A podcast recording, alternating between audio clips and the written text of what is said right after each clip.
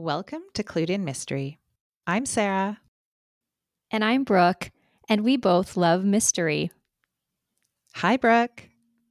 Hi, Sarah. Clued In Mystery just turned one year old. I know. Uh, I had a little um, cookie to celebrate. oh, that's awesome. Yeah, it's such a, a cool milestone it's hard to believe that it's been a year, but it's been so fun to put together episodes and talk to you every week. Absolutely. I had the same feeling. I thought it both feels like it went really quick, but at the same time, I feel like this is something we've just done forever. I can't imagine my life without it now. So, uh, that, I that guess that's a good thing. Agreed. So today, Brooke, we're going to talk about adaptations, and I'm really looking forward to this conversation. Yes, me too. This is going to be fun.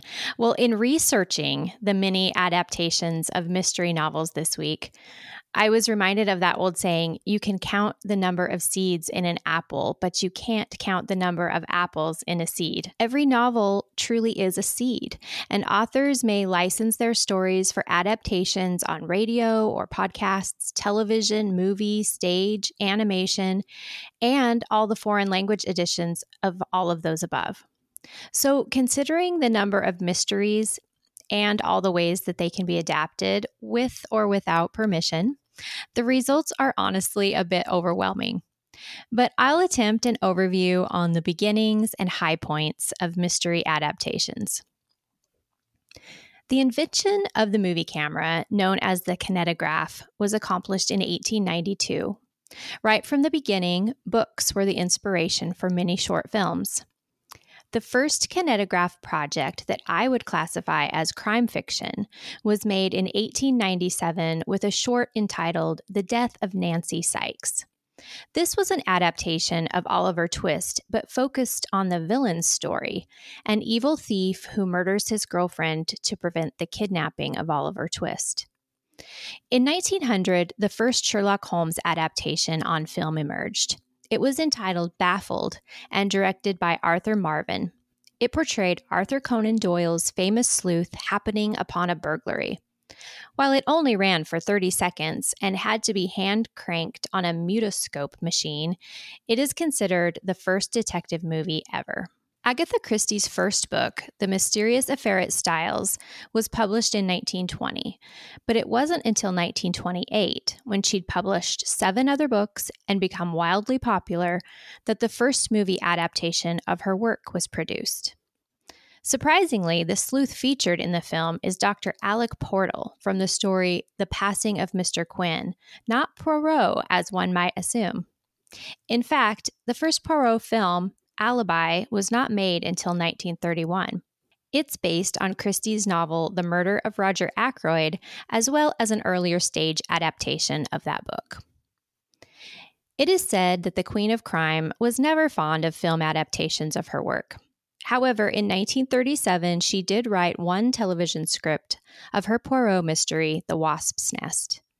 But whether she enjoyed them or not, her work has been adapted for the screen more than any other mystery author aside from Arthur Conan Doyle. And it's not stopping anytime soon. In 2017, Kenneth Branagh directed, co produced, and starred in a new movie adaptation of Murder on the Orient Express, followed by Death on the Nile in 2022. Branagh's next Christie adaptation, a Haunting in Venice is set to open in September 2023 and is based on Halloween Party. Though so far Branagh has focused on Poirot stories, he is reportedly interested in producing Miss Marple movies for the big screen as well. I'm wondering if he'll take the starring role in these too, playing the elderly busybody sleuth himself. Only time will tell. Not a movie, but unequivocally the most successful mystery adaptation ever is Agatha Christie's The Mousetrap. This stage production began life as a short radio play written by Christie as a birthday present for Queen Mary. It was broadcast on May 30th, 1947, under the name Three Blind Mice. The story draws from the real life case of Dennis O'Neill. The play adaptation opened in London's West End in 1952 and ran continuously until March of 2020, when performances were temporarily discontinued due to COVID 19 restrictions. It reopened in May of 2021. As of today, it has been performed over 29,000 times and seen by more than 10 million people. Three famous mystery movies you might not know are adapted from books are Alfred Hitchcock's Vertigo. It was written by crime writing duo Pierre Boileau and Thomas Narcejac. Primal Fear, starring Richard Gere and Edward Norton, is based on a book written by Gregory Hoblit. And YA cult classic I Know What You Did Last Summer was originally a novel published in 1973 by Louise Duncan, a true pioneer in young adult suspense. Moving on to radio adaptations, this medium peaked in popularity in the 1930s to 1950s. The Shadow, The New Adventures of Sherlock Holmes, and Perry Mason are a few examples. One that I enjoyed listening to while learning about hardboiled detective fiction is The Adventures of Sam Spade, loosely based on Dashiell Hammett's character. It played in the mid 1940s and again in the early 50s, but the allure of radio mysteries continued much later than one might think, even after television took over as the primary method of family entertainment. CBS Radio Mystery Theater broadcast from 1974 to 1982, and later in the early 2000s was replayed by NPR. Now, podcasts have taken over the mystery adaptation scene for those who like to listen to stories. Many exist that dramatize mystery classics, such as A.A. Milne's The Red House Mystery, The Moonstone by Wilkie Collins, and of course, Sherlock Holmes tales. Another 21st century way to adapt mystery stories is by way of video games. Players can interact in the worlds of James Bond, Nancy Drew, Poirot, the Hardy Boys, and many more. Although I have not experienced any of these yet, I'm eager to try them out. Okay, Sarah, that was a lot of information and it barely scratches the surface. We definitely have our work cut out for us today. Oh, Brooke, that was such a great summary. And uh, yeah, I love all of the different kinds of adaptations that you talked about. And we could probably do entire episodes devoted to each of them.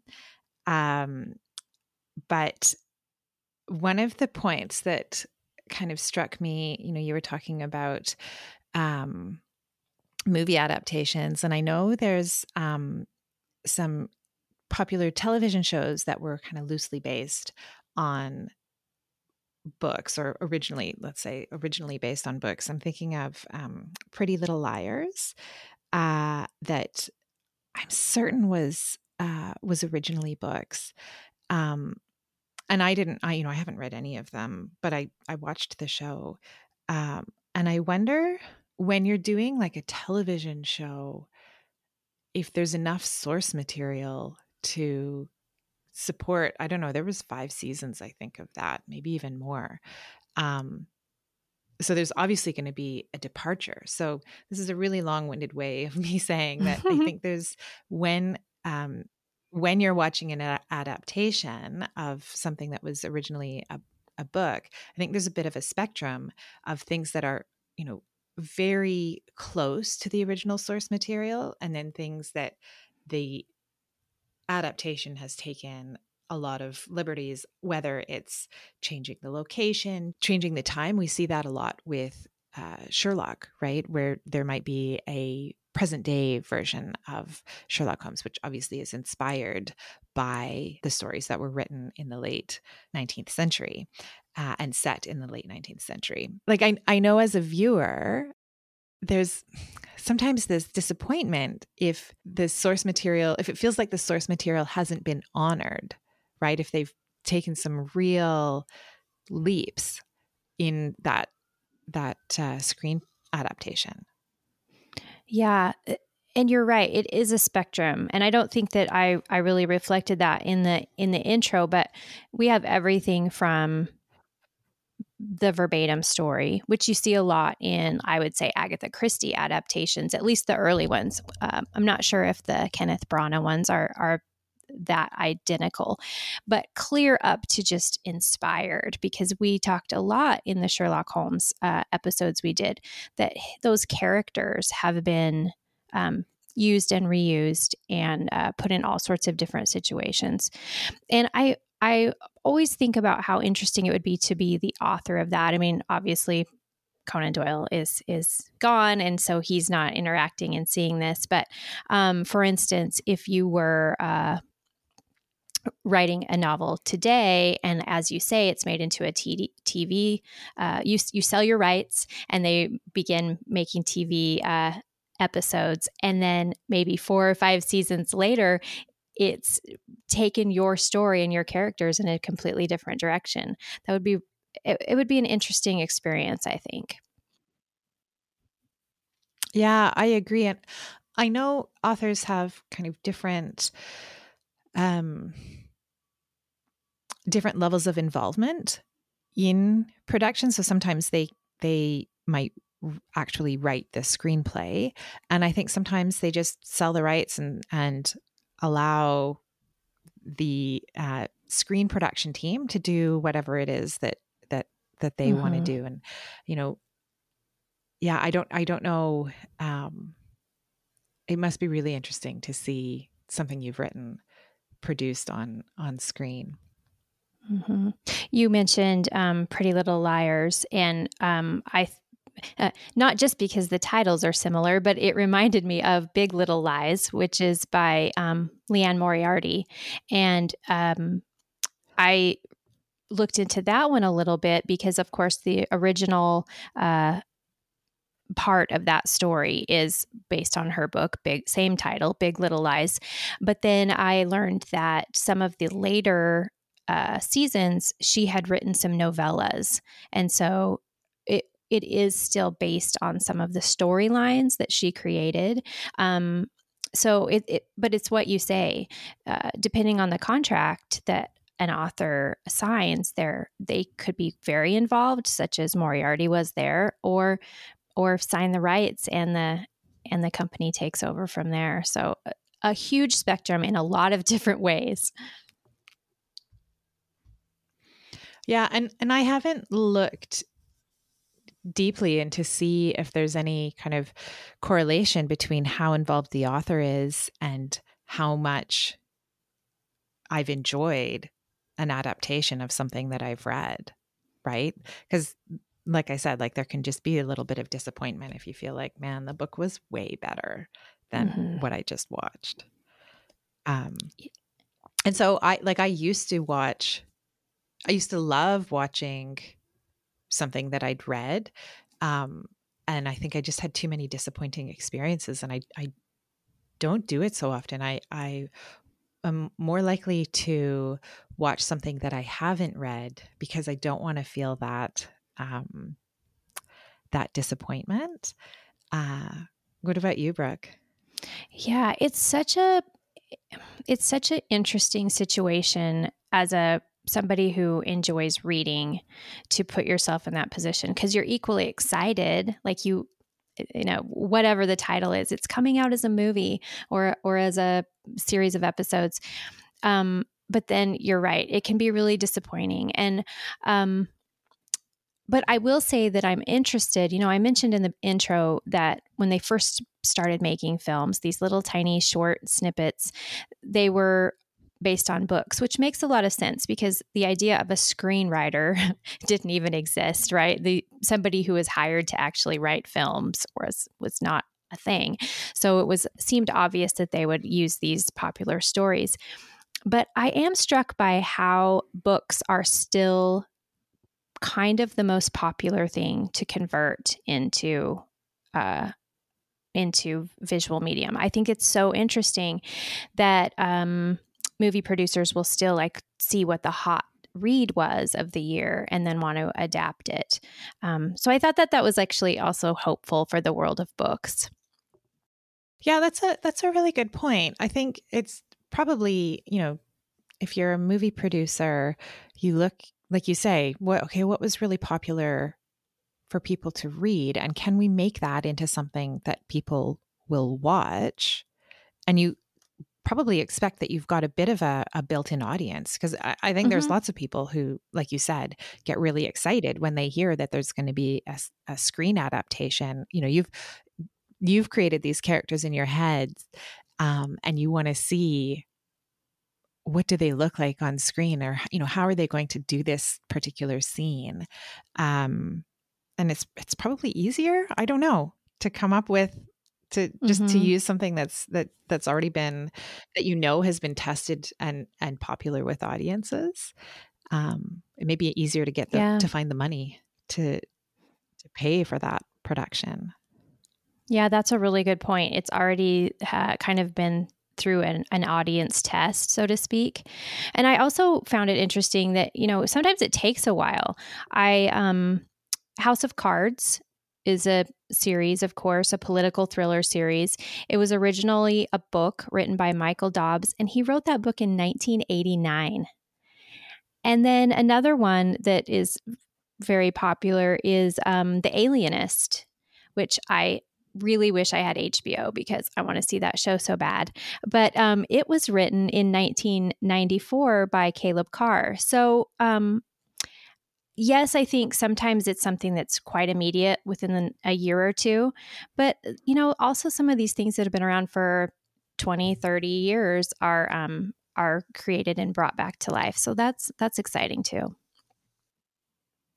Well, I, and like we're seeing that with um, Kenneth Branagh adapting Agatha Christie works. And I don't know I think I, I think um, his films have been pretty polarizing in terms of how they've been received by by Agatha Christie fans, and I am going to reserve judgment on um, the the Haunting of Venice because I have read the Halloween Party, and I don't know how that is going to be adapted into something set in Venice.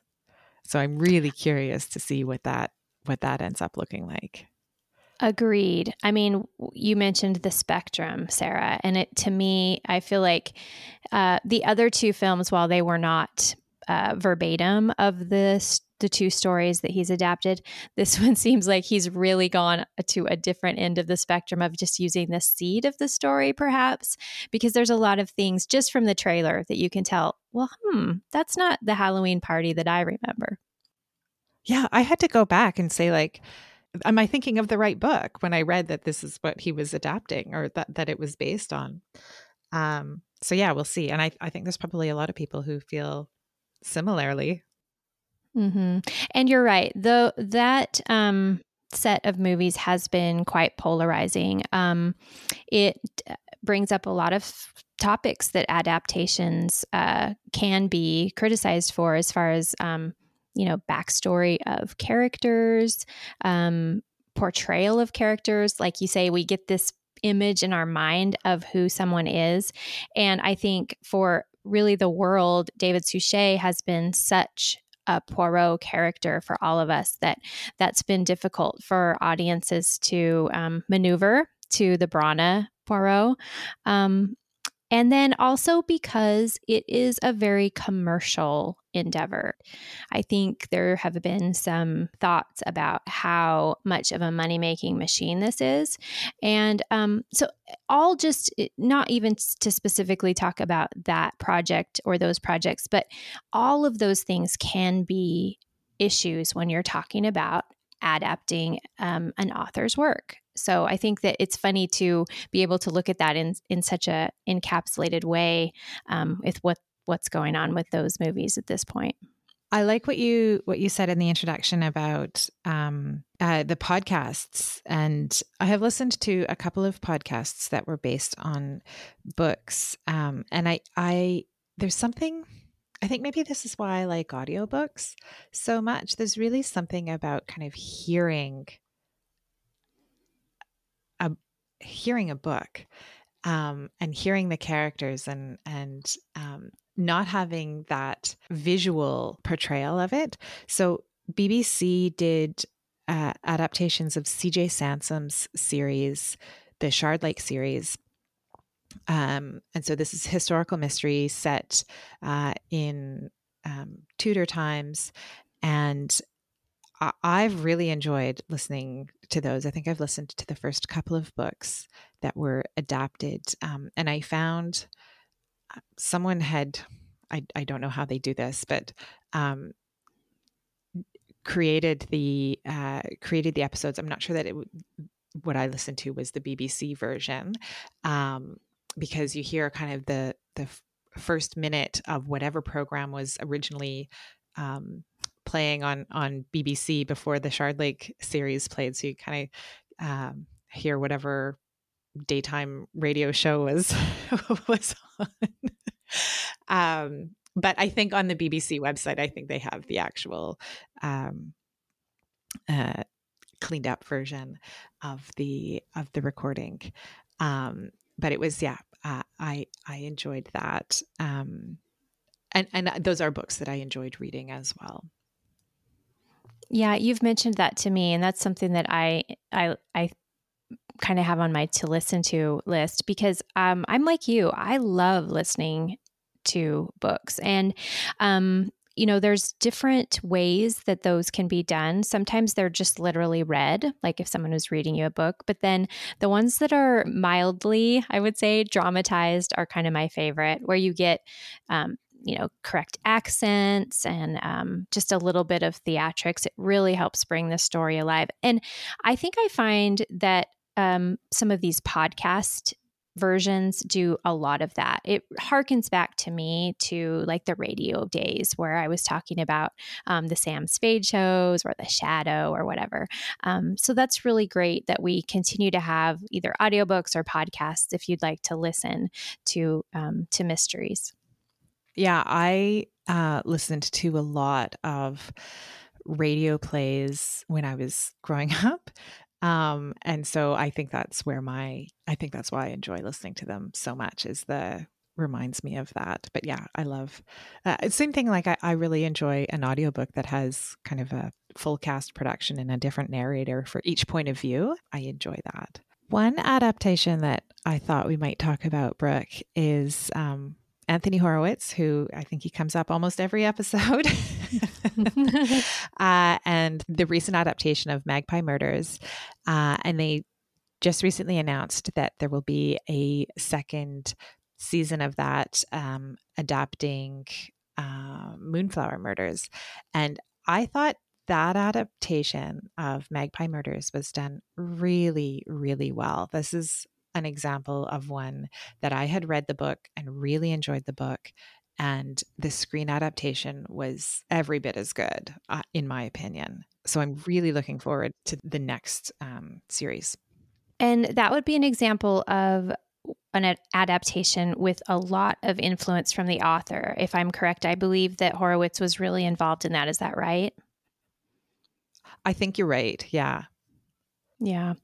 Um, I agree. I thought it was done really well. And he got his start, I think, in writing for television. So, uh, Foyle's War. Um, and I think he also wrote a lot of Midsomer Murders. So, he would have a really good grounding in how, you know, how to write for for screen Interesting. Yes. And and because the screen version of that is actually quite different than the book, um, it's told in a way that works for television. And so that's super interesting that he already had that background and he knew I'm going to have to do this differently than I did on the page. And um, it was it was very successful. I thought it was great, and some cute little um, additions that he did by having characters play, uh, excuse me, having actors play some of the same characters in the story. I thought that was just genius. I loved it. Yeah, I will admit that I wasn't sure how the adaptation was going to work because of the way that the book is structured. Um, but yeah, he did he did it he did it really well and and actually um, i listened to an interview with him where he kind of talks about how that evolved and and and that decision to use actors in multiple roles Mm-hmm. That's great. But that brings up a really good point, Sarah. There are definitely books that lend themselves to adaptations more than others, or styles of books, I guess you would say. Um, I think that even certain points of view um, work and don't work. Or rather, they would have to really be massaged and changed in order to make it work on the screen. And uh, you know, my brain doesn't work that way. I think about like, how would you do this? How would you portray this, especially if you have something that needs a lot of internal monologue? You know, you're kind of in your characters' heads. Um, but you know that's that's for a different kind of artist to figure out and many times they do but but to me as a reader i was thinking how would you do this yeah exactly I think in our episode, the episode that we recently released about uh, other spies, I talked about uh, Jack Carr's book, The Terminal List. And in the introduction to that book, he talks about how when he was writing it, he wrote it thinking about the screen adaptation and thinking about mm. who he wanted to play in the screen adaptation um, which yeah i thought was i thought was really interesting to kind of have that vision from the time you start putting words down on the page uh, and then seeing that through is is pretty impressive. Yeah. Yeah that intention that you expect or you um, envision this to, to go in that direction down the road. Um, I'm thinking that there are some of the golden age stories that authors also did the same thing, knowing that they were going to eventually have it be a play. I have some other um, interesting details about the mousetrap, which is by far the most famous adaptation ever. Um, when Christie wrote The Mousetrap, she gave the rights of it to her son Matthew Pritchard as a birthday present. And um, part of the rules is that in the UK, only one production of the play, in addition to the West End production, can be, be performed annually. And under the contract terms of the play, no film adaptation can be produced until the West End production has been closed for at least six months. And that didn't include what happened um, during COVID because actually it hadn't closed. They were just on suspension. So um, looks like we won't be seeing a movie version of uh, The Mousetrap for some time. That's really interesting. I didn't know that, Brooke. Uh, but I recently watched See How They Run, and The Mousetrap features in that film, but it's not an adaptation of the play. Oh, that's very neat. That sounds great. Yeah, that I I definitely plan to see that one. Another interesting tidbit I found um, about the mousetrap the radio bulletin recording that plays during the play is still the same voice, the same recording since opening night. So Deryck Guyler is still in the play, has been all 70 years. And one prop has also survived uh, the set changes and, and all of, of the productions, and that's the clock that sits on the mantle. Fascinating. I know. We need to go someday, Sarah. Yeah, I agree. I agree. Let's do it. well, Brooke, this has been so much fun to talk about adaptations. Uh, and uh, I'm sure this is something that we will revisit at some point because there are just so many examples that we could that we could talk about. Absolutely. I look forward to it, Sarah. But for today, thank you all for joining us on Clued in Mystery. I'm Brooke. And I'm Sarah, and we both love mystery. Clued in Mystery is produced by Brooke Peterson and Sarah M. Stephen. Music is by Shane Ivers at silvermansound.com. Visit us online at cluedinmystery.com or social media at Clued in Mystery. If you liked what you heard, please consider subscribing, leaving a review, or telling your friends.